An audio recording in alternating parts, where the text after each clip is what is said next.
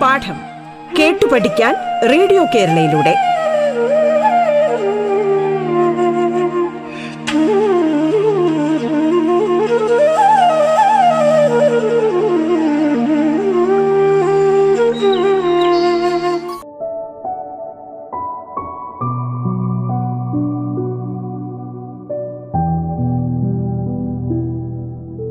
നമസ്കാരം. പാഠത്തിന്റെ ഇന്നത്തെ അധ്യായത്തിൽ ഞാൻ എം ടി ബാബുവാണ് നിങ്ങളോടൊപ്പമുള്ളത്. കണ്ണൂർ ജില്ലയിലെ Kadannappally government higher secondary school രസതന്ത്രം അധ്യാപകനാണ് ഞാൻ.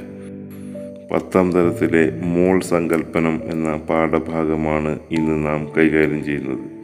രസതന്ത്രത്തിൽ ആറ്റങ്ങൾ തന്മാത്രകൾ അയോണുകൾ തുടങ്ങിയവയുടെ എണ്ണം പലപ്പോഴും നമുക്ക് കൈകാര്യം ചെയ്യേണ്ടി വരാറുണ്ടല്ലോ. അതിസൂക്ഷ്മ കണികകളായ ആറ്റങ്ങളുടെ ആറ്റങ്ങളും തന്മാത്രകളും എണ്ണിത്തിട്ടപ്പെടുത്തുന്നത് എങ്ങനെയാണെന്ന് അറിയാമോ? ബാങ്കുകളിൽ ലക്ഷക്കണക്കിന് രൂപയുടെ നാണയങ്ങൾ എത്തിച്ചേർന്നാൽ അവയുടെ മൂല്യം കണക്കാക്കുന്നതിന് എണ്ണം കണ്ടുപിടിക്കേണ്ടി വരുമല്ലോ. അവർ ആകെ നാണയങ്ങളുടെ മാസും അതിലെ ഒരു നാണയത്തിന്റെ മാസും ത്രാസ് ഉപയോഗിച്ച് കണ്ടെത്തിയാണ്.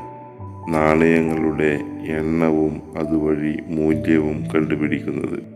നാണയങ്ങളുടെ ആകെ മാസിനെ ഒരു നാണയത്തിന്റെ മാസ് കൊണ്ട് ഹരിച്ചാൽ നാണയങ്ങളുടെ എണ്ണം കിട്ടുമല്ലോ? ഈ രീതിയിൽ നമുക്ക് ആറ്റങ്ങളുടെ എണ്ണവും കണ്ടെത്താമല്ലോ. ഒരു മൂലകത്തിന്റെ ആറ്റങ്ങളെല്ലാം തന്നെ മാസിലും വലുപ്പത്തിലും ഒരുപോലെ ആയതിനാൽ ആകെ മാസിനെ ഒരു ആറ്റത്തിന്റെ മാസ് കൊണ്ട് ഹരിച്ചാൽ ആകെ ആറ്റങ്ങളുടെ എണ്ണം കിട്ടും. പദാർത്ഥത്തിന്റെ ആകെ മാസ് കണ്ടെത്തുന്നതിന് നമുക്ക് വിഷമമില്ല. ഒരു ത്രാസ് ഉപയോഗിച്ചാൽ മതിയല്ലോ. എന്നാൽ ഒരാറ്റത്തിന്റെ മാസ് കണ്ടെത്തുന്നത് എങ്ങനെ?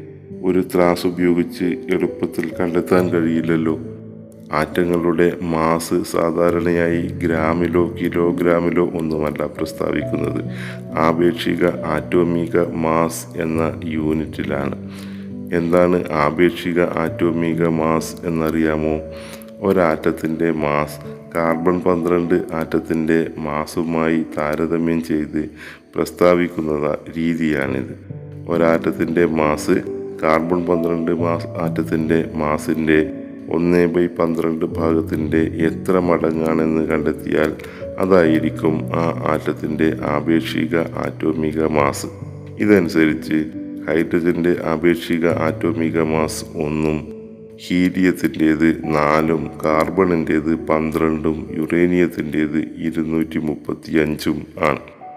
ഒരേ മൂലകത്തിന്റെ തന്നെ വിവിധ ഐസോടോപ്പുകൾക്ക് മാസ് വ്യത്യസ്തമായിരിക്കും എന്നറിയാമല്ലോ. പന്ത്രണ്ട് ഗ്രാം കാർബണിൽ എത്ര ആറ്റങ്ങളുണ്ടെന്ന് ശാസ്ത്രീയമായി കണ്ടെത്തിയിട്ടുണ്ട്.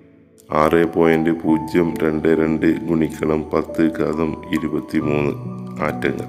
ഒരു ഗ്രാം ഹൈഡ്രജനിലും നാല് ഗ്രാം ഹീലിയത്തിലും അടങ്ങിയിരിക്കുന്ന ആറ്റങ്ങളുടെ എണ്ണം ആറ് പോയിന്റ് പൂജ്യം രണ്ട് രണ്ട് ഗുണിക്കണം പത്ത് ഘാതം ഇരുപത്തി മൂന്ന് തന്നെയാണ്. അതായത് ഏത് മൂലകത്തിന്റെയും ആറ്റോമിക മാസ് എത്രയാണോ അത്രയും ഗ്രാം ആ പദാർത്ഥത്തിൽ അടങ്ങിയിരിക്കുന്ന ആറ്റങ്ങളുടെ എണ്ണം തുല്യമായിരിക്കുമെന്ന് അർത്ഥം. ഒരു മൂലകത്തിന്റെ ഗ്രാം യൂണിറ്റിലുള്ള ആറ്റോമിക മാസ് ഗ്രാം ആറ്റോമിക മാസ് അഥവാ ജി എ എം എന്നാണ് അറിയപ്പെടുന്നത്. ഒരു ഗ്രാം ആറ്റോമിക മാസ് ഏത് മൂലകം എടുത്താലും അതിൽ ആറ് പോയിന്റ് പൂജ്യം രണ്ട് രണ്ട് ഗുണിക്കണം പത്ത് ഘാതം ഇരുപത്തി മൂന്ന് ആറ്റങ്ങൾ ഉണ്ടായിരിക്കും എന്ന് മനസ്സിലായല്ലോ. ഒരു നിശ്ചിത മാസ് മൂലകമുണ്ടെങ്കിൽ അതിലടങ്ങിയിരിക്കുന്ന ആറ്റങ്ങളുടെ എണ്ണം കണ്ടെത്താൻ ഇനി എളു എളുപ്പമാണല്ലോ. പദാർത്ഥത്തിന്റെ ആകെ മാസിനെ ആറ്റോമിക മാസ് കൊണ്ട് ഹരിക്കുമ്പോൾ അതിലടങ്ങിയിരിക്കുന്ന ഗ്രാം ആറ്റോമിക മാസുകളുടെ എണ്ണം കിട്ടും. അതിനെ അവഗാഡ്രോ സംഖ്യ അഥവാ ആറ് പോയിന്റ് പൂജ്യം രണ്ട് രണ്ട് ഗുണിക്കണം പത്ത് ഘാതം ഇരുപത്തി മൂന്ന് കൊണ്ട് ഗുണിച്ചാൽ ആറ്റങ്ങളുടെ എണ്ണം കിട്ടും. ഉദാഹരണമായി ആറ്റോമിക മാസ് പന്ത്രണ്ട് ഉള്ള കാർബൺ എന്ന മൂലകത്തിന്റെ അറുപത് ഗ്രാം പദാർത്ഥം ഉണ്ട് എന്ന് കരുതുക. അതിലടങ്ങിയിരിക്കുന്ന ഗ്രാം ആറ്റോമിക മാസുകളുടെ എണ്ണം അറുപത് ഹരിക്കണം പന്ത്രണ്ട് സം അഞ്ച് ആയിരിക്കുമല്ലോ. അതിനാൽ അറുപത് ഗ്രാം കാർബണിൽ അടങ്ങിയിരിക്കുന്ന ആകെ ആറ്റങ്ങളുടെ എണ്ണം അഞ്ച് ഗുണിക്കണം ആറ് പോയിന്റ് പൂജ്യം രണ്ട് രണ്ട് ഗുണിക്കണം പത്ത് ഘാതം ഇരുപത്തി മൂന്ന് ആയിരിക്കും. വിവിധ തരം ആറ്റങ്ങൾ നിശ്ചിത അനുപാതത്തിൽ ചേർന്നാണല്ലോ സംയുക്തത്തിന്റെ തന്മാത്രകൾ ഉണ്ടാകുന്നത്. അതുകൊണ്ട് തന്മാത്രകളുടെ മാസ് കണ്ടെത്തുന്നതിന് അതിലടങ്ങിയിരിക്കുന്ന ഘടക ആറ്റങ്ങളുടെ മാസ് കൂട്ടിയാൽ മതിയാകുമല്ലോ. രണ്ട് ഹൈഡ്രജൻ ആറ്റങ്ങളും ഒരു ഓക്സിജൻ ആറ്റവും ചേർന്ന് ഉണ്ടാകുന്ന ജല തന്മാത്രയുടെ മാസ് കണ്ടെത്തിയാലോ ഓക്സിജൻ ആറ്റത്തിന്റെ മാസ് പതിനാറും ഹൈഡ്രജന്റേത് ഒന്നും ആണെന്ന് നമുക്കറിയാം. അതിനാൽ രണ്ട് ഹൈഡ്രജൻ ആറ്റങ്ങളുടേത് രണ്ടും ഒരു ഓക്സിജൻ ആറ്റത്തിന്റേത് പതിനാറും ചേർന്നാൽ ജലതന്മാത്രയുടെ മാസ് പതിനെട്ട് ആയിരിക്കുമല്ലോ. ഈ രീതിയിൽ കാർബൺ ഡയോക്സൈഡിന്റെ മോളിക്കുലാർ മാസ് നാൽപ്പത്തി നാല് ആണെന്നും അമോണിയയുടേത് പതിനേഴ് ആണെന്നും നമുക്ക് കണ്ടെത്താമല്ലോ. ഇനി H two S O four എന്ന രാസസൂത്രമുള്ള സൾഫ്യൂരിക് ആസിഡിന്റെയും എച്ച് എൻ ഒ ത്രീ എന്ന രാസസൂത്രത്തോടു കൂടിയ നൈട്രിക് ആസിഡിന്റെയും മോളിക്കുലർ മാസ് കണ്ടെത്തി നോക്കൂ. ആറ്റോമിക മാസ് നിങ്ങളുടെ പുസ്തകത്തിലെ പീരിയോഡിക് ടേബിളിൽ നിന്നും കണ്ടെത്താമല്ലോ. ഒരു പദാർത്ഥത്തിന്റെ മോളിക്കുലർ മാസ് എത്രയാണോ? അത്രയും ഗ്രാം പദാർത്ഥത്തെ ഒരു ഗ്രാം മോളിക്കുലർ മാസ് അഥവാ ജി എം എം എന്നാണ് വിളിക്കുന്നത്. ഒരു ഗ്രാം മോളിക്കുലർ മാസിൽ അടങ്ങിയിരിക്കുന്ന തന്മാത്രകളുടെ എണ്ണവും അവകാഡ്രോ സംഖ്യയ്ക്ക് തുല്യം തന്നെയായിരിക്കും. അതായത് ജലത്തിന്റെ ഗ്രാം മോളിക്കു ജലത്തിന്റെ മോളിക്കുലർ മാസ് പതിനെട്ട് ആണെന്ന് നാം കണ്ടെത്തിയല്ലോ. പതിനെട്ട് ഗ്രാം ജലം ചേർന്നാൽ ഒരു ഗ്രാം മോളിക്കുലർ മാസ് ജലവും മുപ്പത്താറ് ഗ്രാം ചേർന്നാൽ രണ്ട് ജി എം എം ജലവും ആകുമെന്നോർക്കണം. നാം നേരത്തെ ചെയ്തതുപോലെ പദാർത്ഥത്തിന്റെ ആകെ മാസിന്റെ ഗ്രാം മോളിക്കുലർ മാസ് കൊണ്ട് ഹരിച്ചാൽ നമുക്ക് അതിലടങ്ങിയിരിക്കുന്ന ഗ്രാം മോളിക്കുലർ മാസുകളുടെ എണ്ണം ലഭിക്കും. ഇതിനെ ആറ് പോയിന്റ് പൂജ്യം രണ്ട് രണ്ട് ഗുണിക്കണം പത്ത് ഘാതം ഇരുപത്തി മൂന്ന് എന്ന അവകാഡ്രോ സംഖ്യ കൊണ്ട് ഗുണിച്ചാൽ അതിലടങ്ങിയിരിക്കുന്ന തന്മാത്രകളുടെ എണ്ണം ലഭിക്കും. ഇതനുസരിച്ച് നമുക്ക് ഒരു കിലോഗ്രാം മാർബിളിൽ അടങ്ങിയിരിക്കുന്ന തന്മാത്രകളുടെ എണ്ണം കണ്ടെത്തിയാലോ? മാർബിൾ രാസപരമായി കാൽസ്യം കാർബണേറ്റ് ആണല്ലോ ഇതിന്റെ രാസസൂത്രം. C A C O three എന്നാണ്. മോളിക്കുലർ മാസ് കണ്ടെത്തിയാൽ നൂറ് എന്ന് കിട്ടും. അതായത് നൂറ് ഗ്രാം മാർബിൾ ഒരു ജി എം എമ്മിന് തുല്യം. അങ്ങനെയെങ്കിൽ ഒരു കിലോഗ്രാം അഥവാ ആയിരം ഗ്രാം മാർബിളിൽ ആയിരം ഹരിക്കണം നൂറ് ജി എം എം ഉണ്ടായിരിക്കുമല്ലോ. അതായത് ഒരു കിലോഗ്രാം മാർബിൾ മാർബിൾ പത്ത് ജി എം എം മാർബിളിന് തുല്യം എന്നർത്ഥം. അതുകൊണ്ട് അതിലടങ്ങിയിരിക്കുന്ന തന്മാത്രകളുടെ എണ്ണം പത്ത് ഗുണം ആറ് പോയിന്റ് പൂജ്യം രണ്ട് രണ്ട് ഗുണം പത്ത് ഘാതം ഇരുപത്തി മൂന്ന് ആയിരിക്കുമല്ലോ. നമുക്ക് ചുറ്റുമുള്ള പദാർത്ഥങ്ങളെല്ലാം മൂലകങ്ങളായോ സംയുക്തങ്ങളായോ ആണല്ലോ കാണപ്പെടുന്നത്. അവയുടെ നിശ്ചിത മാസിൽ അടങ്ങിയിരിക്കുന്ന ആറ്റങ്ങളുടെ അഥവാ തന്മാത്രകളുടെ എണ്ണം കണ്ടെത്താനും ഇപ്പോൾ നാം പഠിച്ചു കഴിഞ്ഞു. ഒരു ഗ്രാം ആറ്റോമിക മാസിൽ അല്ലെങ്കിൽ ഗ്രാം മോളിക്കുലർ മാസിൽ അടങ്ങിയിരിക്കുന്ന ആറ്റങ്ങളുടെ അഥവാ തന്മാത്രകളുടെ എണ്ണം ആറ് പോയിന്റ് പൂജ്യം രണ്ട് രണ്ട് ഗുണം പത്ത് ഘതം ഇരുപത്തി മൂന്ന് ആണെന്ന് നമുക്കറിയാം. ഇത്രയും കണികകൾ ഒരു മോൾ എന്നാണ് അറിയപ്പെടുന്നത്. പദാർത്ഥങ്ങളുടെ അളവ് പ്രസ്താവിക്കാൻ ഉപയോഗിക്കുന്ന യൂണിറ്റാണ് മോൾ. ആറ് പോയിന്റ് പൂജ്യം രണ്ട് രണ്ട് ഗുണിക്കണം പത്ത് ഘാതം ഇരുപത്തി മൂന്ന് കണികകൾ ചേർന്നതാണ് ഒരു മോൾ. ആറ്റങ്ങൾ തന്മാത്രകൾ അയോണുകൾ തുടങ്ങിയവയുടെയെല്ലാം എണ്ണം പ്രസ്താവിക്കാൻ ഉപയോഗിക്കുന്ന ഇത് മോൾ എന്ന യൂണിറ്റാണ്. പദാർത്ഥത്തിന്റെ അളവ് പ്രസ്താവിക്കുന്ന എസ് ഐ യൂണിറ്റ് മോൾ ആണെന്ന് അറിയാമല്ലോ.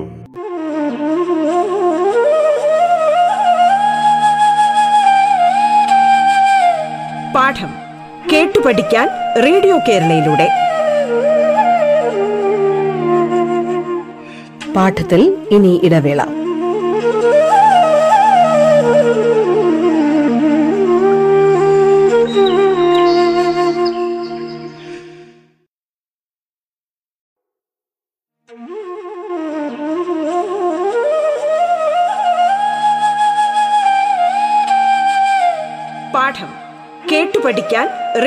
കേരളയിലൂടെ.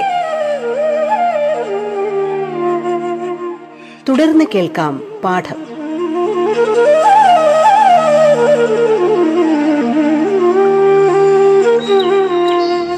നമസ്കാരം. പാഠത്തിന്റെ ഇന്നത്തെ അധ്യായത്തിൽ ഞാൻ എം ടി ബാബുവാണ് നിങ്ങളോടൊപ്പമുള്ളത്. പത്താം തരത്തിലെ മോൾ സങ്കല്പനം എന്ന പാഠഭാഗമാണ് ഇന്ന് നാം കൈകാര്യം ചെയ്യുന്നത്.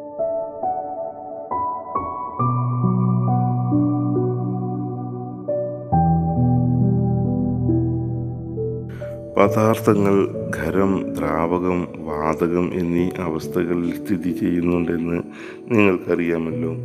ഖരം ദ്രാവകം എന്നീ അവസ്ഥകളിലുള്ള വസ്തുക്കളുടെ മാസ് കണ്ടെത്തി അവയിലെ ആറ്റങ്ങളുടെയും തന്മാത്രകളുടെയും എണ്ണം കണ്ടെത്താം.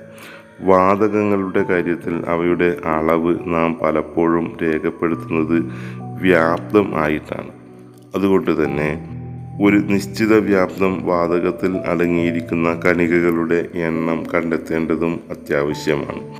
വാതകങ്ങളുടെ വ്യാപ്തവും തന്മാത്രകളുടെ എണ്ണവും തമ്മിലുള്ള പരസ്പര ബന്ധം സൂചിപ്പിക്കുന്ന വാതക നിയമമാണ് അവഗാഡ്രോ നിയമം.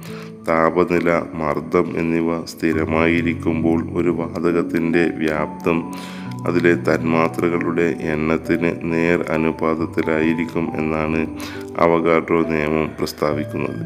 ഏത് വാതകമായാലും അവയിൽ കണികകളുടെ വലുപ്പമോ മറ്റു സവിശേഷതകളോ പരിഗണിക്കാതെ തന്നെ നമുക്ക് അതിലടങ്ങിയിരിക്കുന്ന തന്മാത്രകളുടെ എണ്ണത്തെക്കുറിച്ച് ഈ നിയമം അറിവ് തരുന്നുണ്ടല്ലോ. ഒരു നിശ്ചിത വ്യാപ്തത്തിൽ അടങ്ങിയിരിക്കുന്ന കണികകളുടെ എണ്ണം തുല്യമാണെന്ന് പറയുമ്പോൾ ഒരു നിശ്ചിത എണ്ണം കണികകൾ അടങ്ങിയ ഏത് വാതകത്തിനും ഒരേ വ്യാപ്തമായിരിക്കുമെന്നും മനസ്സിലാക്കാമല്ലോ. അതായത് ഏത് വാതകത്തിന്റെയും ആയിരമോ ലക്ഷമോ കണികകൾ ചേർന്നാൽ ഉണ്ടാകുന്ന വാതകത്തിന്റെ വ്യാപ്തം തുല്യമായിരിക്കുമെന്ന് അർത്ഥം. എങ്കിൽ ഒരു മോൾ അഥവാ ആറ് പോയിന്റ് പൂജ്യം രണ്ട് രണ്ട് ഗുണിക്കണം പത്ത് ഘാതം ഇരുപത്തി മൂന്ന് തന്മാത്രകൾ ചേർന്നാലോ? അതും ഒരു നിശ്ചിത എണ്ണമായിരിക്കുമല്ലോ. അതുകൊണ്ട് തന്നെ ഒരു മോൾ ഏത് വാതകത്തിന്റെയും വ്യാപ്തം ഒരുപോലെ ആയിരിക്കും. ഇത് മോളാർ വ്യാപ്തം എന്നാണ് അറിയപ്പെടുന്നത്. ഒരു മോൾ ഏത് വാതകത്തിന്റെയും വ്യാപ്തം ഒരുപോലെ ആയിരിക്കുമെന്ന് മനസ്സിലാക്കിയല്ലോ? പക്ഷേ ഇത് താപനില മർദ്ദം എന്നിവ സ്ഥിരമായിരിക്കുമ്പോൾ ആണ്. താപനിലയ്ക്കോ മർദ്ദത്തിനോ മാറ്റം വരുമ്പോൾ മോളാർ വ്യാപ്തവും മാറുന്നു. അതുകൊണ്ട് മോളാർ വ്യാപ്തം പ്രസ്താവിക്കുമ്പോൾ താപനില മർദ്ദം എന്നിവയെക്കുറിച്ച് കൂടി സൂചന നൽകണം. സാധാരണയായി ഒരു അന്തരീക്ഷ മർദ്ദത്തിലും ഇരുന്നൂറ്റി എഴുപത്തി മൂന്ന് കെൽവിൻ താപനിലയിലും ആണ് മോളാർ വ്യാപ്തം രേഖപ്പെടുത്തുന്നത്. ഈ താപനിലയും മർദ്ദവും സ്റ്റാൻഡേർഡ് ടെമ്പറേച്ചർ ആൻഡ് പ്രഷർ അഥവാ എസ് ടി പി എന്നാണ് അറിയപ്പെടുന്നത്. എസ് ടി പിയിൽ സ്ഥിതി ചെയ്യുന്ന ഒരു മോൾ ഏത് വാതകത്തിനും ഇരുപത്തിരണ്ട് പോയിന്റ് നാല് ലിറ്റർ ആയിരിക്കും വ്യാപ്തം എന്ന് കണ്ടെത്തിയിട്ടുണ്ട്. മുന്നൂറ് കെൽവിൻ താപനിലയിലും ഒരു അന്തരീക്ഷ മർദ്ദത്തിലും സ്ഥിതി ചെയ്യുന്ന ഏത് വ്യാ വാതകത്തിനും മോളാർ വ്യാപ്തം ഉണ്ട്. അത് ഇരുപത്തിനാല് പോയിന്റ് രണ്ട് ലിറ്റർ ആയിരിക്കുമെന്ന് മാത്രം. ഇങ്ങനെ ഏത് താപനിലയിലും മർദ്ദത്തിലും സ്ഥിതി ചെയ്യുന്ന വാതകങ്ങളുടെയും മോളാർ വ്യാപ്തം കണക്ക് കൂട്ടി കണ്ടുപിടിക്കാൻ കഴിയും. ഒരു മോൾ ഏത് വാതകത്തിന്റെയും എസ് ടി പിയിലെ വ്യാപ്തം ഇരുപത്തിരണ്ട് പോയിന്റ് നാല് ലിറ്റർ ആണെന്ന് നാം മനസ്സിലാക്കിയല്ലോ. അതായത് എസ് ടി പിയിൽ സ്ഥിതി ചെയ്യുന്ന ഇരുപത്തിരണ്ട് പോയിന്റ് നാല് ലിറ്റർ വാതകമെടുത്താൽ അതിൽ ആറ് പോയിന്റ് പൂജ്യം രണ്ട് രണ്ട് ഗുണിക്കണം പത്ത് ഘാതം ഇരുപത്തി മൂന്ന് തന്മാത്രകൾ അടങ്ങിയിരിക്കും. ഇതിൽ നിന്നും ഒരു നിശ്ചിത വ്യാപ്തം വാതകത്തിലടങ്ങിയിരിക്കുന്ന തന്മാത്രകളുടെ എണ്ണം കണ്ടെത്താമല്ലോ. വാതകത്തിന്റെ ലിറ്ററിലുള്ള വ്യാപ്തത്തെ മോളാർ വ്യാപ്തം കൊണ്ട് ഹരിക്കുമ്പോൾ നമുക്ക് മോൾ എണ്ണം ലഭിക്കും. മോൾ എണ്ണത്തെ അവഗാഡ്രോ സംഖ്യ കൊണ്ട് ഗുണിച്ചാൽ അതിലടങ്ങിയിരിക്കുന്ന തന്മാത്രകളുടെ എണ്ണം ലഭിക്കും. ഉദാഹരണമായി എസ് ടി പിയിൽ സ്ഥിതി ചെയ്യുന്ന നൂറ്റി പന്ത്രണ്ട് ലിറ്റർ കാർബൺ ഡയോക്സൈഡ് വാതകമുണ്ടെന്ന് കരുതുക. ഇത് എത്ര മോൾ ആണെന്ന് കണക്കാക്കാൻ നൂറ്റി പന്ത്രണ്ടിനെ എസ് ടി പിയിലെ മോളാർ വ്യാപ്തമായ ഇരുപത്തിരണ്ട് പോയിന്റ് നാല് കൊണ്ട് ഹരിക്കാം. അഞ്ച് മോൾ എന്നാണല്ലോ ഉത്തരം ലഭിക്കുന്നത്. ഒരു മോൾ വാതകത്തിൽ ആറ് പോയിന്റ് പൂജ്യം രണ്ട് രണ്ട് ഗുണം പത്ത് ഘാതം ഇരുപത്തിമൂന്ന് തന്മാത്രകൾ ഉണ്ടാകുമെങ്കിൽ അഞ്ച് മോൾ കാർബൺ ഡൈ ഓക്സൈഡ് വാതകത്തിൽ അഞ്ച് ഗുണം ആറ് പോയിന്റ് പൂജ്യം രണ്ട് രണ്ട് ഗുണിക്കണം പത്ത് ഘാതം ഇരുപത്തിമൂന്ന് തന്മാത്രകൾ ഉണ്ടാകുമല്ലോ. ഇങ്ങനെ ഏത് വാതകത്തിലും അടങ്ങിയിരിക്കുന്ന തന്മാത്രകളുടെ എണ്ണം കണ്ടെത്താൻ കഴിയും. മോൾ എന്ന ആശയം ഉപയോഗപ്പെടുത്തി മാസ് വ്യാപ്തം എന്നീ അളവുകളിൽ രേഖപ്പെടുത്തിയ പദാർത്ഥങ്ങളിൽ അടങ്ങിയിരിക്കുന്ന ആറ്റങ്ങളുടെയോ തന്മാത്രകളുടെയോ എണ്ണം കണ്ടെത്തുന്നതിന് ഇപ്പോൾ നമുക്ക് കഴിയുമല്ലോ. അതുപോലെ കണികകളുടെ എണ്ണം അറിയാമെങ്കിൽ അവയുടെ മാസും വ്യാപ്തവും കണ്ടെത്താനും കഴിയും. രസതന്ത്രത്തിൽ നാം കൈകാര്യം ചെയ്യുന്ന അതിസൂക്ഷ്മ കണികകളായ ആറ്റങ്ങൾ അയോണുകൾ തന്മാത്രകൾ തുടങ്ങിയവയുടെ എണ്ണം മനസ്സിലാക്കേണ്ടത് പ്രധാനമാണ്. അതുകൊണ്ട് തന്നെ ഇത്തരം കണക്ക് കൂട്ടലുകൾ ഒരു രസതന്ത്രജ്ഞനെ സംബന്ധിച്ചിടത്തോളം ഒഴിച്ചുകൂടാനാവാത്തതാണ്. രസതന്ത്രത്തിലെ ഇത്തരം ഗണിത ആശയങ്ങൾ വിശദീകരിക്കുന്ന ഭാഗമാണ് സ്റ്റോക്കിയോമെട്രി. സ്റ്റോക്കിയോമെട്രിയിലെ ഈ അടിസ്ഥാന ആശയങ്ങളിൽ ഊന്നി നിന്നുകൊണ്ട് രസതന്ത്രത്തിന്റെ വിശാല ലോകത്തേക്ക് കടക്കാനും ആറ്റങ്ങളുടെയും തന്മാത്രകളുടെയും കൂട്ടുകാരായി തീരാനും കഴിയട്ടെ എന്ന് ആശംസിച്ചുകൊണ്ട് ഇന്നത്തെ പാഠം നമുക്ക് അവസാനിപ്പിക്കാം. നന്ദി.